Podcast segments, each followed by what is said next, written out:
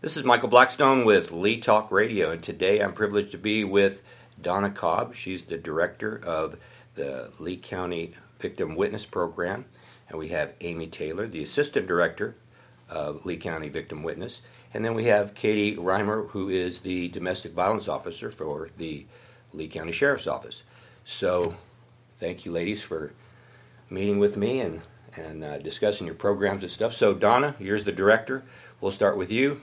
Tell us a little about yourself, and then we'll talk about the programs. T- tell us who is who is uh, Donna Cobb for those that don't know. Hmm. Well, if I say what honestly, I'd, say I'm Sidney Cobb's mom. I, I, lost my name after I had him, I think. But um, no, seriously, I started here in 1998. The uh, Sheriff Parsons and uh, at that time the prosecutor Mackley, Judge Mackley now, uh, decided to write a grant for the program. It was virtually all over the state, and we didn't have one yet. So they wrote the grant. It was approved. I applied for the job. At that time, I was a fraud investigator for Department of Social Services. Um, so I started back in '98, and still here. And luckily, we got the state got some more funding, and we were able to apply for an assistant position. And so that's when Amy came on board.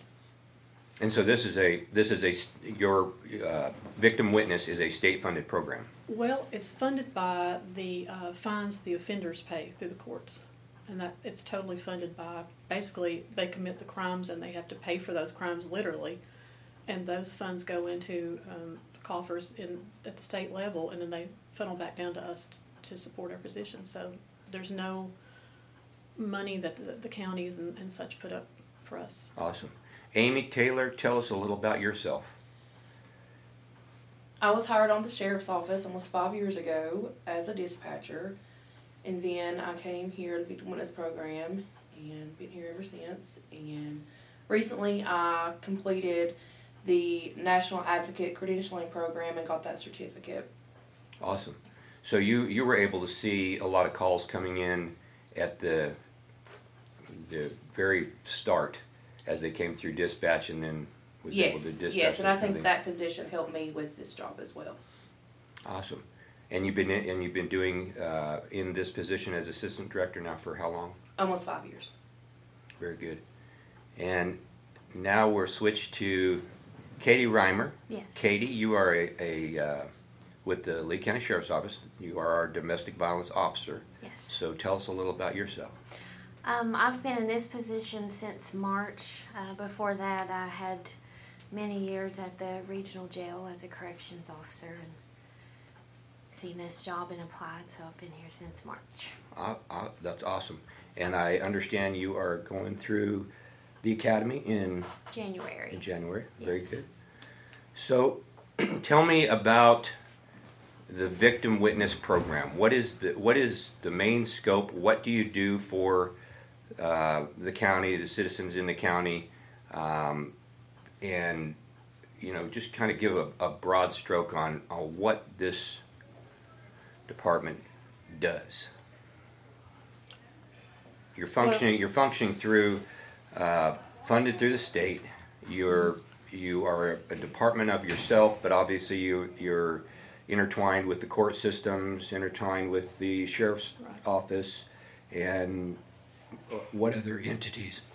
well, you know, crime victims come to us from different sources. They come sometimes from sheriff's office reports, sometimes from citizens, and you know we reach back out to them. And let's say any morning we go back and look at the calls that come through. We will call back victims of it could be a, a grand larceny that happened during the night, could be a domestic call.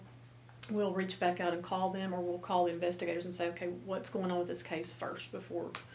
A lot of times, depending on what it is and then we'll reach back out to the victims and let them know who we are. You know, you have victims' rights. Um, and just let them know if, let's say, it's a domestic situation, that there are protective orders, there are mechanisms to protect you. Uh, maybe not a protection order, but maybe you need extra patrol, and that's all you want is just somebody to drive by your house and make sure this person doesn't, you know, maybe bother them again. It could be that simple, or it could be, we know this person was arrested last night. Would you like for us to put a jail notification on file with the jail so that you can be notified if they're released? Um, there's just so many things that we can offer them. It just it's on a case by case basis. And and and Amy, as far as uh, you know, you've just gone through your training and and um certification with that that the advoc- advocacy.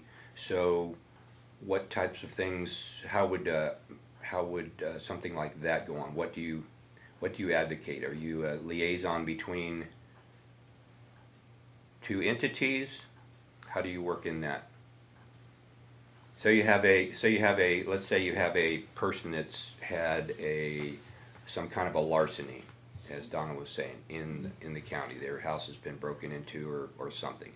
Um, how would you specifically, with some of your training, handle something like that? What would you be doing? Well, we would um, ask them if they wanted extra patrol. We would go back to the protective order. Um, if they had damages, we would um, ask for that information for restitution for a um, court case.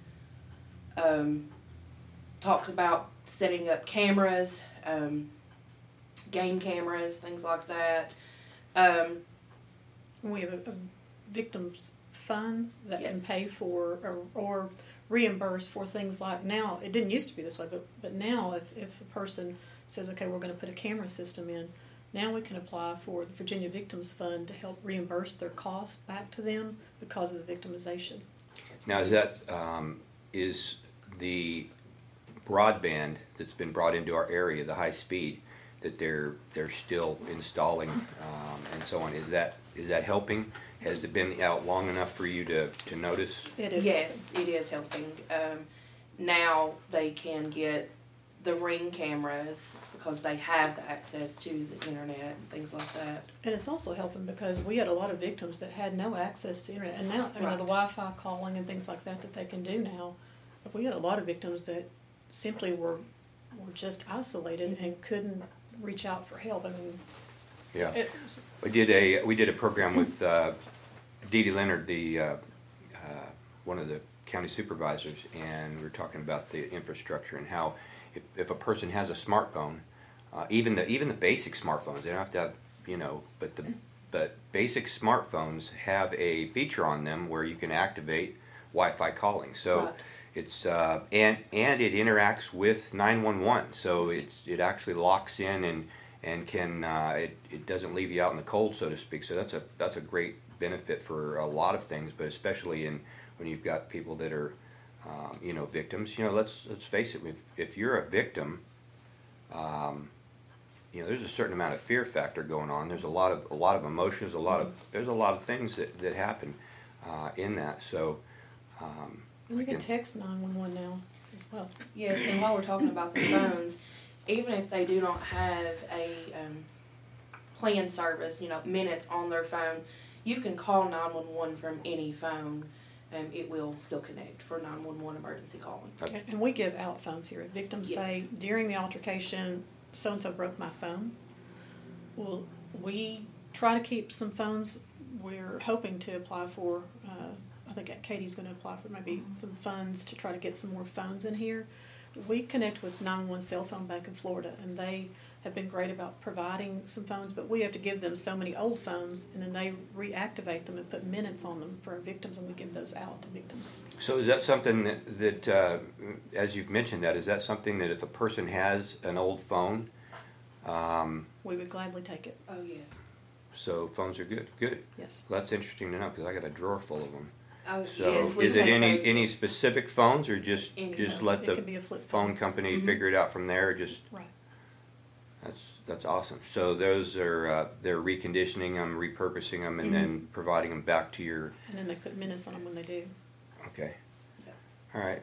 Um, so that helps in, in communication. I know in, in this kind of um, area, communication is everything. Being able to connect with people and provide that support and stuff. So how much how much active open court stuff do you have to get involved in? Are you are you called on the stand or in cases repeatedly or We don't usually have to testify now. Caitlin, you know, doing the charges, taking out charges on behalf of the victim, would have to testify as a witness. We're there as an advocate for the, the victim. Every now and then we're called.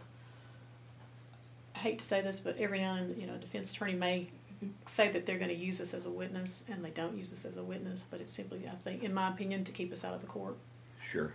um, so that we're not there for that victim. So you're you are hundred percent for victims. So if a, if a person was to look at you, they're not going to say, "Well, these are, you know, these are people that are going to prosecute me." You're there merely to serve and and help in the protection process of, you know, an emotional and and support process of that victim. Is that correct? Right. Right. Yeah. Whatever they need from beginning to end. If it's walking them from the car into the courtroom, and sometimes you know we'll ask Caitlin to do that as law enforcement, and especially after a court case is over. That's when a Mhm. lot of times it's kind of volatile out in the hallway. You know, you hope that the other person's gone onto the car, but that doesn't always happen. So sometimes she'll escort them all the way to the car. Now is that something where you're where you're helping support court security? In a sense, yes. Yeah, gotcha. Okay, so uh, let's let's go ahead and uh, let's switch to domestic violence. So the domestic violence um, for Lee County Sheriff's Office, um, and what do you what do you find? Um, I know that there's uh, so so we'll just go through a process. So, Amy, you were you were with dispatch. Um, before you came to victim witness. So a call comes in, and then it's sent out to a deputy to respond. Law enforcement can respond. Are you on the front lines of those kind of calls, or are road officers handling things first? When do you actually get involved yourself? Um, majority of the time, if a call comes in like that, the road officers will go. I guess you could say assess the situation first, and you know see the severity of it. Sometimes it's maybe just something all verbal, and we'll follow up with them in the morning. But there have been times when I'm, eh, you know, it's bad enough to where they need somebody for the victim, and I've went to the hospital with victims before, and you know, took statements from just the victim. So when I get there, that's my only focus is the victim. Whatever the bad guy's done, they can handle. But from that moment on, my focus is only the victim. So you, you so you come onto a uh, we'll just call it a scene. You come onto a scene and um, the already road deputies or the people who have the deputies who have first responded they're there. They've already assessed that. They're providing you that information. Right. Investigators are being called in if needed. That'll be handling at the investigative side, Right. uh, so that the prosecutor has, you know, whatever information if there's been a crime committed, and then you're basically starting that support for the victim, making sure that they're secure. Obviously, as you are law enforcement, and then that information after you assess and make your reports, then that information goes to uh, victim witness program and then to the Commonwealth or Right. wherever it all Yes. ties into. Yeah. That's and awesome. most of the time we kind of just tie in together, you know, and they support me a lot, you know, and I support them. So Right. So, And, and if at the scene or, or after the scene and she assesses things, if she feels the need, she can press charges. She can take the charges out on behalf of the victim, and she can take a, a, an emergency protection order out for that victim as well. awesome. So, Katie, how do you get your how do you get your head in the in that game? You're you're you're obviously a a, a calm lady and and uh, quiet. So here you get a call. You don't kind of totally know. I mean, you know a little bit about what you're going to, and you're you're driving to this call. What is going through your mind? How are you mentally preparing? Because let's face it, you're law enforcement. The law enforcement's worst nightmare call they can get. Is domestic violence related because Yes. things can turn on a dime in those situations so fast. Um, they go from fighting to, to loving, and then they're attacking the, the cops, so to speak. And so there's there's um, besides the fact you're going into the other man or other woman's fort, so to speak, their home, so they know the lay of the land. You don't.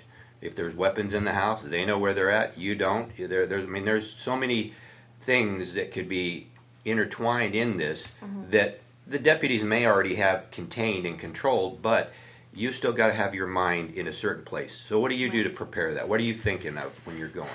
Well, I guess you know my first thing is I automatically start talk thinking about the victim. You know, if they're in this situation, I'm going to do this. You know, if it's emergent, how I'm going to get them out of the situation. You know, and I guess a lot of that I can contribute to my experience in corrections. Of you know that really taught me to stay calm under pressure and you know, be able to handle hectic situations. And uh, every situation is different. You're never going to be completely compared for what you're walking into because you don't know, you know, the complete facts of it until Sure. you're there. So, But, and most of the time, don't you radio ahead and talk to the officers? that mm-hmm. yeah, as soon as I leave, like when I get the call from dispatch, um, most of the time dispatch will tell me all they know and who's there. And if they can't answer the phone, um, the other deputies there will call and say, hey, this is what's going on.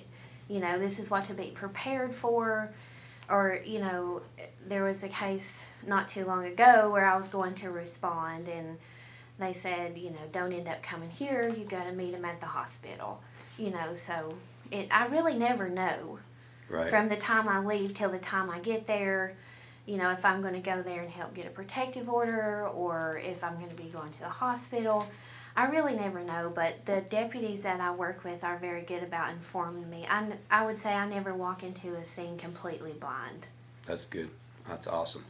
Um, the you know one of the things that I wanted to talk about in instead of uh, is some specifics on protective orders, and this is a this is a deal that uh, obviously encompasses everybody, um, both in the domestic violence program and in uh, victim witness through the courts and stuff. So you know, you're one of the experts in this, Donna. Uh, everybody always refers that type of stuff to you and your and your department. Um, give us a give us kind of a, a broad stroke on what is a protective order, so that the people know, and uh, and then how how that formulation goes. What's the process? And and where I'm coming from is a lot of people, and we're not going to throw names, but it could be I mean, it's everybody. Um, I, I doubt there's very few people that I could actually talk to that would not say, well, protective orders, that ain't worth the paper it's written on, or it's just a piece of paper.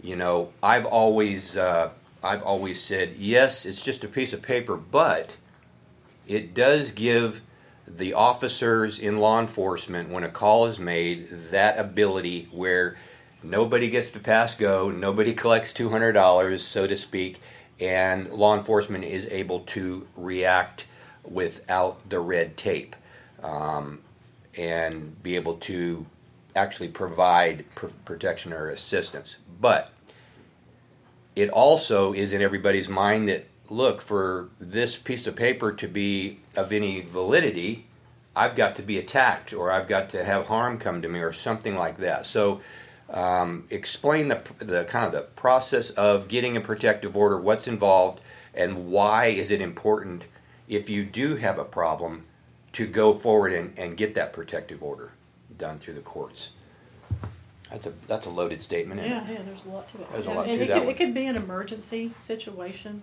okay that they, and they come to us and they say, you know, I've, I've had threats made to me. Um, I feel that this person could carry out these threats. And that's just a very general thing that might happen.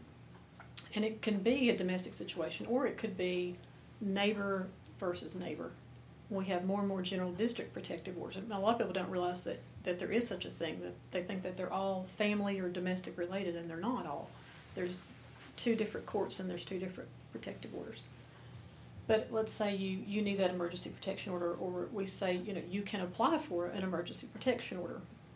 And here's what, we have some paperwork that we can let you fill out, and we will escort you down to the magistrate's office. Or if we don't have a magistrate, Katie can run the video magistrate and dial up a video magistrate and let the magistrate look at the criminal complaint that the person filled out and see if that's enough evidence for them to get the emergency protection order or not. If they think so, then they can issue that Um, a lot of times it's good until the next court date. Let's say that's today is Thursday. It, if they did one today, it would be probably Tuesday that that would be extended to. And then, in order for it to be valid, the respondent on the protection order has to be served. They're not bound under that order unless they know about it. It's a civil order.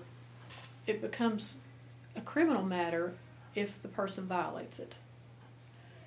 Let's But if say- they haven't, let me stop you right there. If they haven't been served, then can they be held for violating? No. So there's no, if they haven't been served, then there's no violation which would result in a criminal charge. But if they do something that's against the law, they could be charged with that. They'd just be straight on charged with a crime. Right. Gotcha. Okay. So, all right. So can I? So Continue on. let's say they're served with the order, and before Tuesday morning, they reach out to this victim by, and right now, social media is a way that Mhm. people are violating orders left and right because they're contacting them and even through a third party. You, know, so and so send tell so and so this and that. So then they, they say, okay, did they they said this or that to me, and we'll say, you know, you can go to the magistrate and see if you can get a violation for the protection order. If the magistrate feels that that is a violation, they may issue a violation of protective order, which is a criminal matter. And then again, the person would need to be served with it in order to know about it. And at the point that they were served with the violation, then there would be an arraignment set that they would need to come. And depending on their criminal history, the magistrate could say, there's no bond on this, you're going straight to jail. If, if they have no criminal history, the magistrate could say, well, I'm going to give you this or that bond. Or we have seen magistrates that will say, okay, we're just going to let you sign your own bond. It just depends on the magistrate, honestly. And how? And and do you, uh, Katie? Do you serve those? Yes, I do. Is that your your specific um, duty, or do other other officers serve those types of? Um, I guess it's kind of a joint effort. They, you know, if they're working that area, they'll take it with them and try to get it served. Um, a lot of them too. I do work with the regional jail, you know, because they're in jail. I don't have jurisdiction to go over there and serve them, so we'll fax it to the jail. The jail gets it served. You know, that's quite often that it happens that way. So that so it, it comes fax to the jail, and then the jail Yes, uh, an officer at the jail serves it. serves it because the person is incarcerated right now. And when you Right. say it's out of your jurisdiction, you're speaking because regional jail is in Scott County. Scott County. Gotcha. Yes. Okay, so um, the when when a person has a when a person has been served this, then is that permanent? Is that forever, or is that based on the judge, or what criteria is that? So going back to that same scenario, let's say that they needed to come Tuesday to our office in order to try to get it extended. We have paperwork that we would, and I'm assuming it's domestic at that point because Tuesdays and Thursdays is juvenile domestic court days. So we would give them the paperwork and you know assist them if they have questions with it, filling it out, and then we would take them to the court services unit who types up the paperwork, and then we would escort them upstairs to the court because they would go in front of the judge and ask that that petition that they just filed be extended. The judge can extend it up to 15 days Okay, does this cost? the first time. Does this the first time it could be? Right. That's a preliminary protective order. Okay, And then there's another hearing date set when it's, it's a full blown hearing then. Because usually the first time the, the respondent is not there, a lot of times they don't know that the person's going to extend the order. So they're not there. But the next time the other person can come. They don't have to come, but they can come. okay. So this uh, does this cost a person? Nothing. Okay, so it's that's handled by the basically by the court. Right. Okay, so uh, the the the protective order itself is where the court has been petitioned to step in and provide protection to a person uh, uh, from another person or, or entity that would be causing harm to their life or property or whatever. Right. Um, now, the, in Lee County, um, last year, I looked at the statistics, um, and there was 500 plus. I don't remember the exact amount protective orders issued um, in Lee County. It seems that there is uh, going in, and that would have been for 2020, the year of COVID. Um, then the in 2021 we have uh, somewhere between 35 and it goes up to about 77, I think, in in one of the months uh, this year. So we're already well on our way into that same amount of protective orders in the county. So my question is, 500 plus protective orders. That's a lot of protective orders. Um, if we just average it out on any one month or for the year, that's a lot of. That's in my eyes, uh, a protective order isn't just.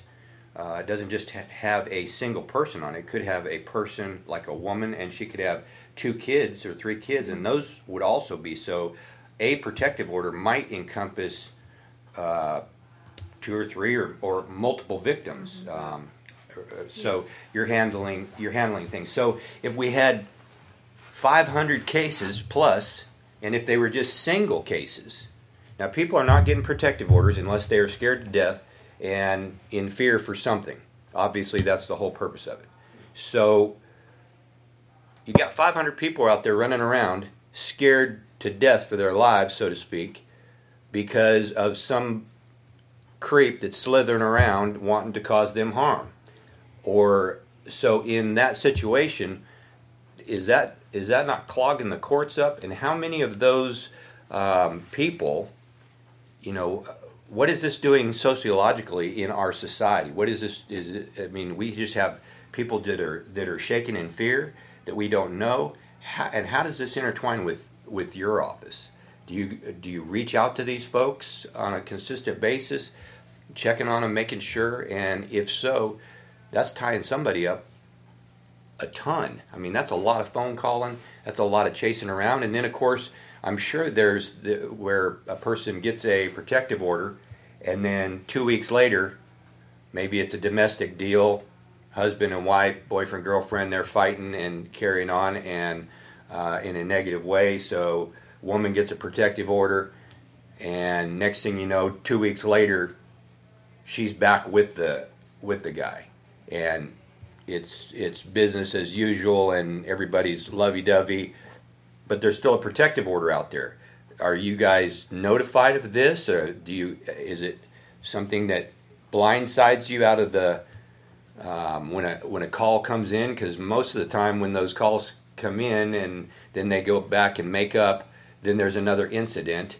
And it seems like a lot of how much uh, let me let me be more direct. How much wolf calling is going on in this? We got 500 protective orders. We got magistrates going wide open on this kind of stuff. We got people running around scared. We got law enforcement trying to protect them. We got your office trying to you know calm them down and guide them through the system and stuff like that this sounds like a, a it sounds like a complete nightmare quite honestly who how are we handling all of these kind of calls and that kind of stuff Well, I don't mean to deflate the numbers there, but I, the five hundred, I think, includes some child protective orders.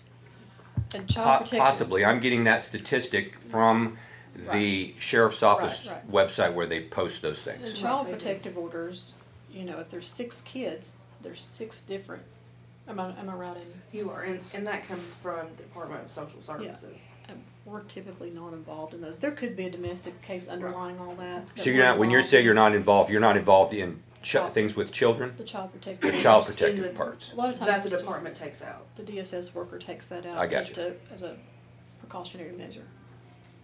Okay, so that so you're you're basically is you're We- handling the specific um, protective orders, excluding what We could be involved in that if there's a Right. child abuse case, a sexual abuse case with a kid, or a domestic case, we might be involved with that.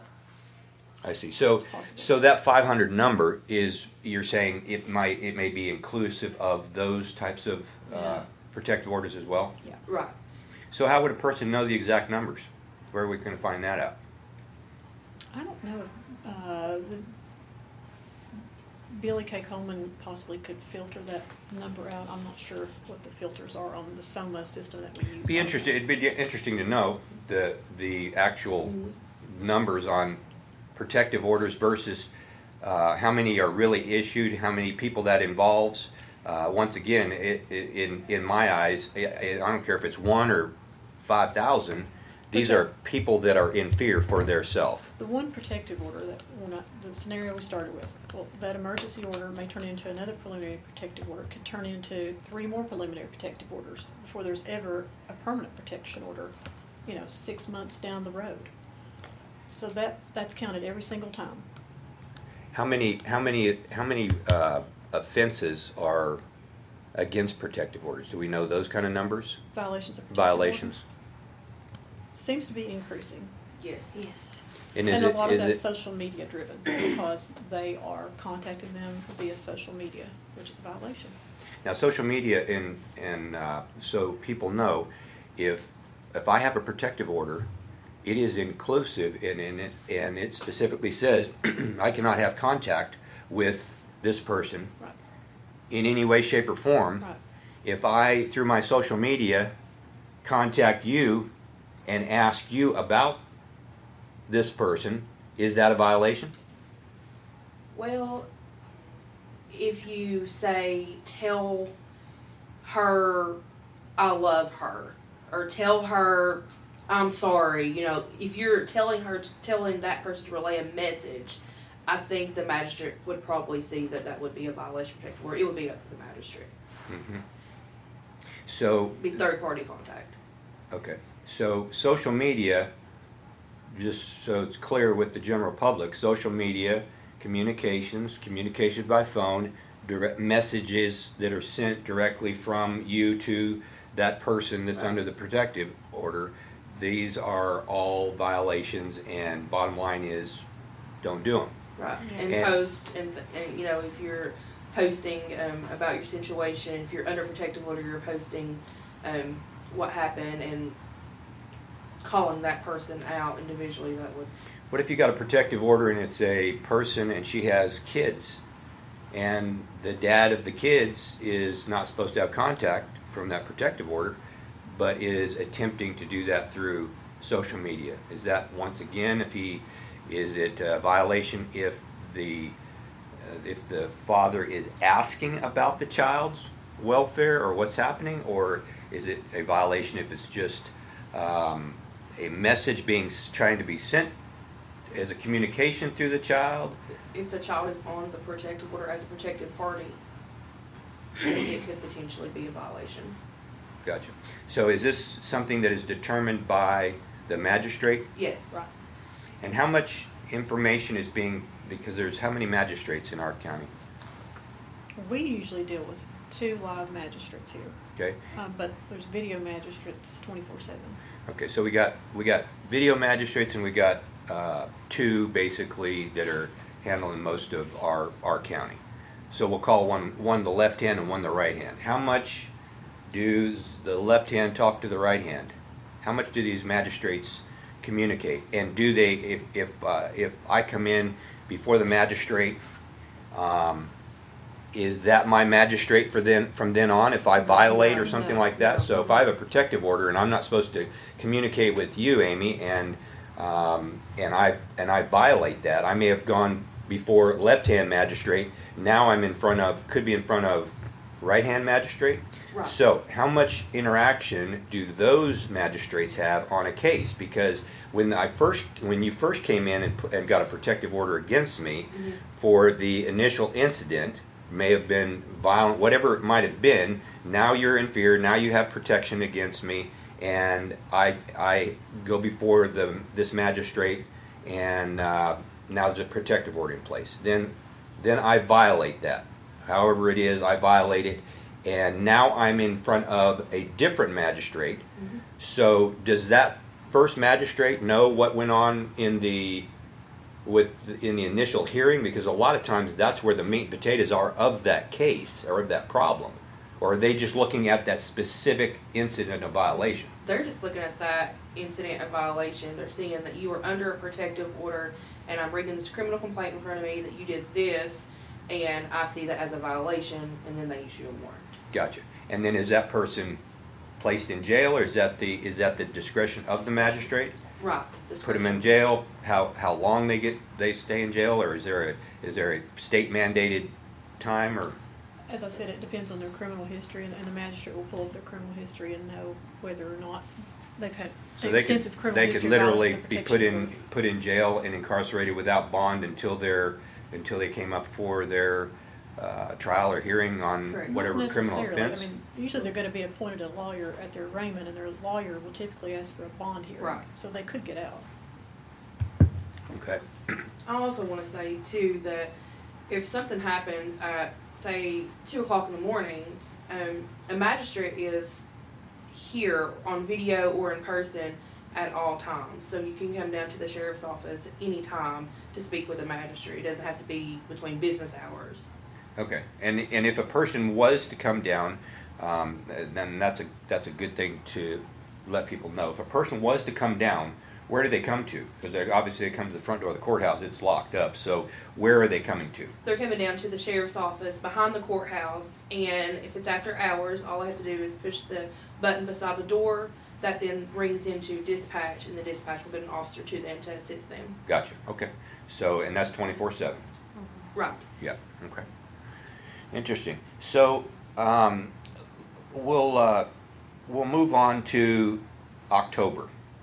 October is tomorrow, um, and October is Domestic Violence Awareness Month. And I know both of your um, both of your departments do do a lot of stuff. I mean, it, it all involves. Um, I know I myself have been involved in uh, uh, with the domestic violence program and helping raise funds for, for quite a few years. So some of the things that, that's going on, um, Donna, your victim witness that is funded through state funding, and are are people allowed to make donations, contributions, uh, things like that to your specific department? No. Okay. We can't accept that. We, we can accept, not for ourselves, of course, but, um, I think Amy did, let her, let's just let Amy talk about that. We- We did something on Amazon. We have an Amazon wish list out right now. It is on the Victim Witness Facebook page, um, also on the sheriff's office page, with some needs that um, our department can use for victims of crime.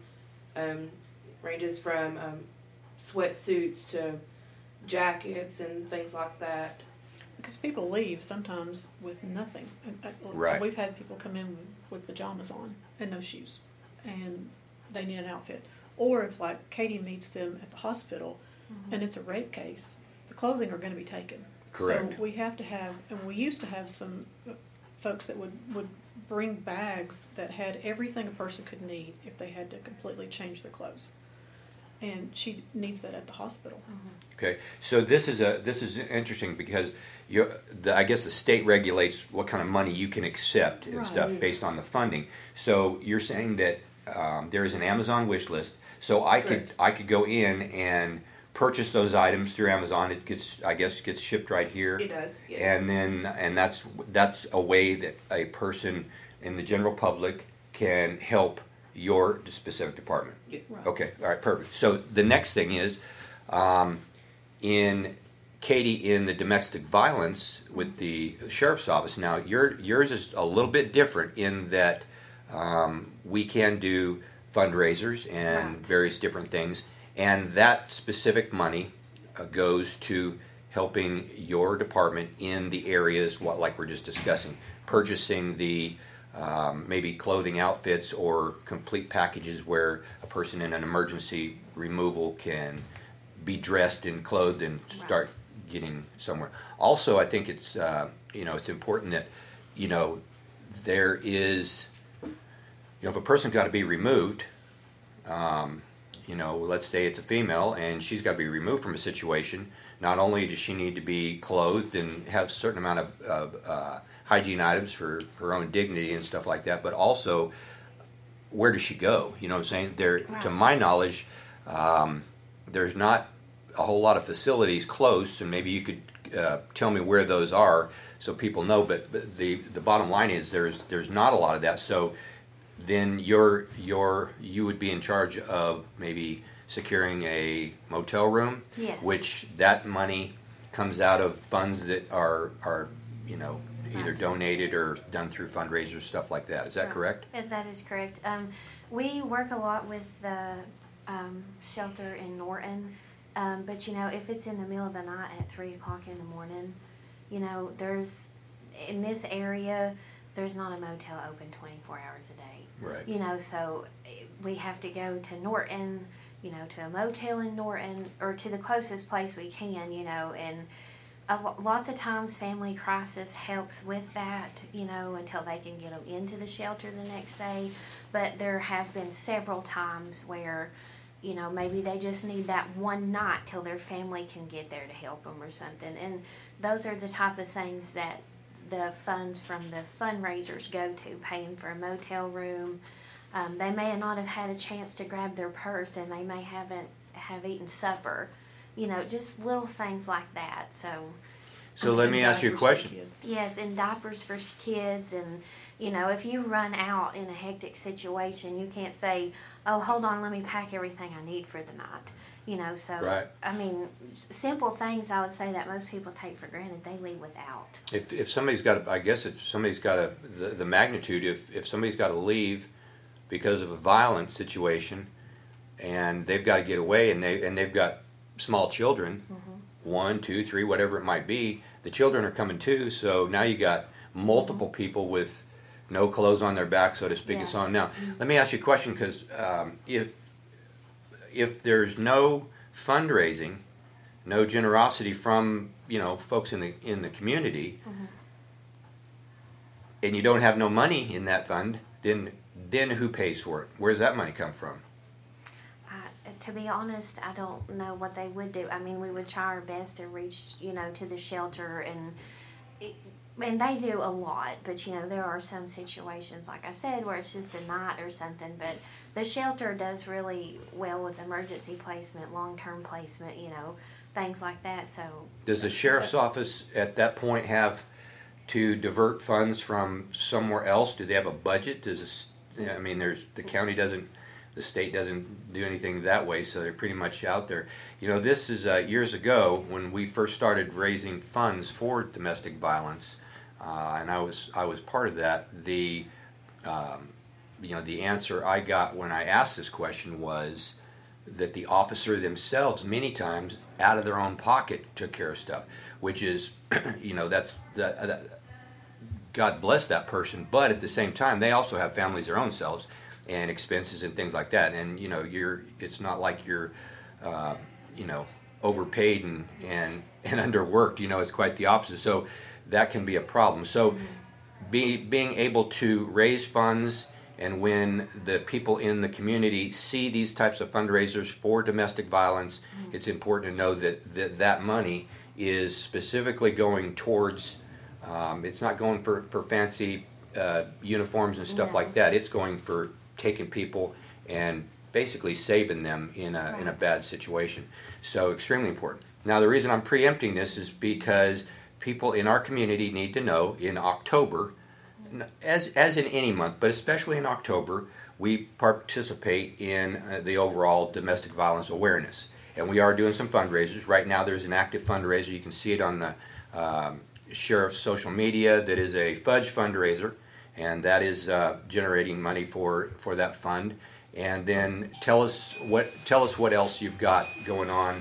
Um, maybe Amy, does, your uh, how are you interacting or, or what is going on in domestic violence to raise money this uh, this month? Um, we will be, um, well, planning on setting up a table at the Tobacco Festival and selling T-shirts Okay, and things like that. But I mean, I can take donations too. You know, if you don't want a T-shirt, I can take donations. But I just would really like to stress to people, you know, anything that goes to that is nothing to do, you know, with my position. Right. Anything that's spent out of that account, I provide receipts for, you know, and can be audited on it. It is So audited. I don't, you know, I don't want anybody to think that it's just Right, it's well, just who's free in money. control of this money? Yes. You know, it's it's audited and uh, receipts are provided, so no worries there. Yeah, and, and many times, uh, you know, just to extend that, the it, it's it's not just a free for all with with money. There is money comes in from a specific source to specifically uh, benefit that domestic the domestic violence program, which those funds are used to benefit those victims uh, per se, and that is a completely audited. Uh, fund and account, as well as the extension of that is if you go into a criminal matter and there is restitution or uh, things like this, then those receipts can be provided, obviously, for reimbursement compensation back to. I know that all, all takes place in the you know the ultimate uh, adjudication of a of a specific case, but that would be part of that, and that all has to have a, a, a an audited trail and stuff like that. So everybody knows that. Look, this is this is above board and, and straightforward, but at the same time, you know, we do need as much as much funding as possible to Yes. you know it's not cheap. If you got to put somebody in a motel for even for a night you know it's uh, it's not like the motels have a domestic violence discount. You know they're they're going to nail you. So you're 70 80 bucks just on that and, and clothing and, and so on. Now can a person uh, if they don't want to uh, maybe they don't want to just give money or something can they do you have packages set up or any kind of thing that they can purchase. Like you said, uh, if a if a person goes to uh, the hospital, they need a, a maybe a hygiene package or something like that. Do you guys have those pre-done, or is it just something where um, you know the totality of, of money goes into the account and then it's dispersed as needed on case by case? Is there a way to that the people Amazon can, wish list. Yeah, it's kinda- That stuff is on the wish list, and then we'll just package that stuff together. And we take hygiene donations too. do you take do you, do you still take uh, like I know in, in years back and things may have changed with with COVID and di- different things, but we used to get uh, like stuffed animals for the children and uh, little little bitty things like that. Um, or can clothing be donated as well? Or Clothing donations that are used would need to go to Family Crisis Support Services. The Okay. shelter that she was referring to, they will pick up donations on Tuesdays and Thursdays because they have an advocate that comes down and assists us on Tuesdays and Thursdays. okay, And, I mean, I can't say enough about them. They're wonderful Yes. uh, advocates and they assist with uh, sometimes deposits and things like that when Mhm. people are trying to go into long-term housing. Um, and then, you know, they, like the other day, met us at the hospital with a, a victim. Mhm. okay. So in a, in a nutshell, and then we'll wrap this up. Um, what in uh, let's just talk about your department. Um, if a person wants to communicate with you or if they need information, they can go to leecountysheriff.net. They can select the uh, domestic violence program. You do have a page in the website that, that has communication uh, place. Um, and then this month, support by coming to the booth at the Tobacco Festival.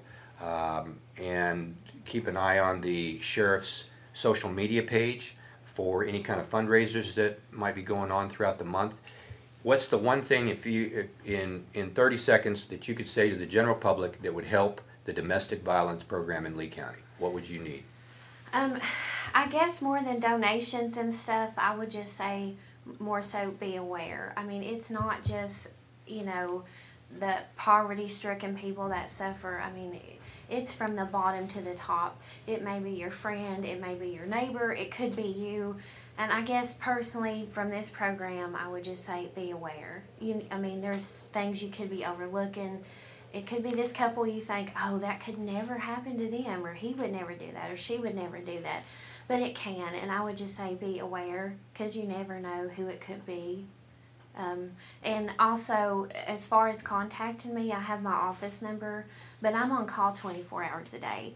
So if somebody calls with an emergency, dispatch can put them through to my cell phone.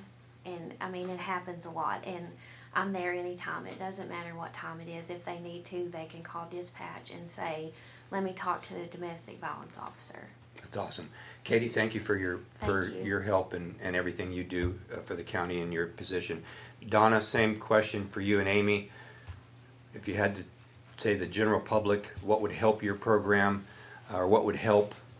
I- What would be the I answer? think it's gonna be the same kind of thing. It's not money and funding, it's attitude.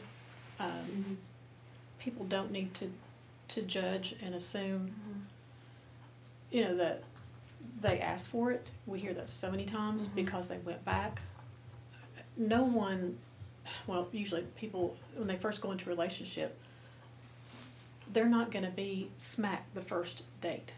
It, it doesn't Right. work out that way. That's not how it starts. Right. And so people say, well, if that happened to me, I'd leave the first time. You don't know until you're in that situation. No. People just don't need to judge and just assume. And also, we have this mentality sometimes in this county that because they're on drugs, you know, they're not worth saving and that they mm-hmm. deserve it because they're they're both on drugs. I mean, you know, they may be, but nobody deserves to be beat on. Right. Terrible mindset. That, Mm-hmm. Yeah, I agree.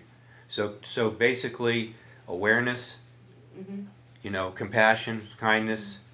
Right. Um, no no judging. You know, Ju- judge lest you be judged. You know, let's. And, and our door is always open. Yes. But we tell people, if, if you want to try to work things out with this person, I hope it works out. We really do. We support you in whatever you decide to do, whatever Right. choices you make. Our door is always open. If it doesn't work out, or you ever need us in the future, Yes. you can still call us. We're always here. And that's what I was going to add. Um, You know, all of us together, it's not like a one and done thing. No. You know, you come and then something else happens. Well, I can't go back because I've already been there once. I mean, if if hopefully you don't need us more than once, but if you need us forty two times, we'll be there forty three. So Right. I think, and you know, a lot of people may be embarrassed to come back, don't know they can come back, but we're here every time, anytime. Good deal. So to wrap this up, um, first of all, any communications or information, you can go to leecountysheriff.net. There is a page there uh, for victim witness. There is a page there for the domestic violence program. Um, I am here today with Donna Cobb, uh, director for the victim witness of Lee County, Amy Taylor, assistant director, Katie Reimer for Lee County domestic violence officer, and for the sheriff's office. And ladies, I really appreciate the time. Thank you. And anything we can do, just let us know, and we'll call this a wrap. Thanks.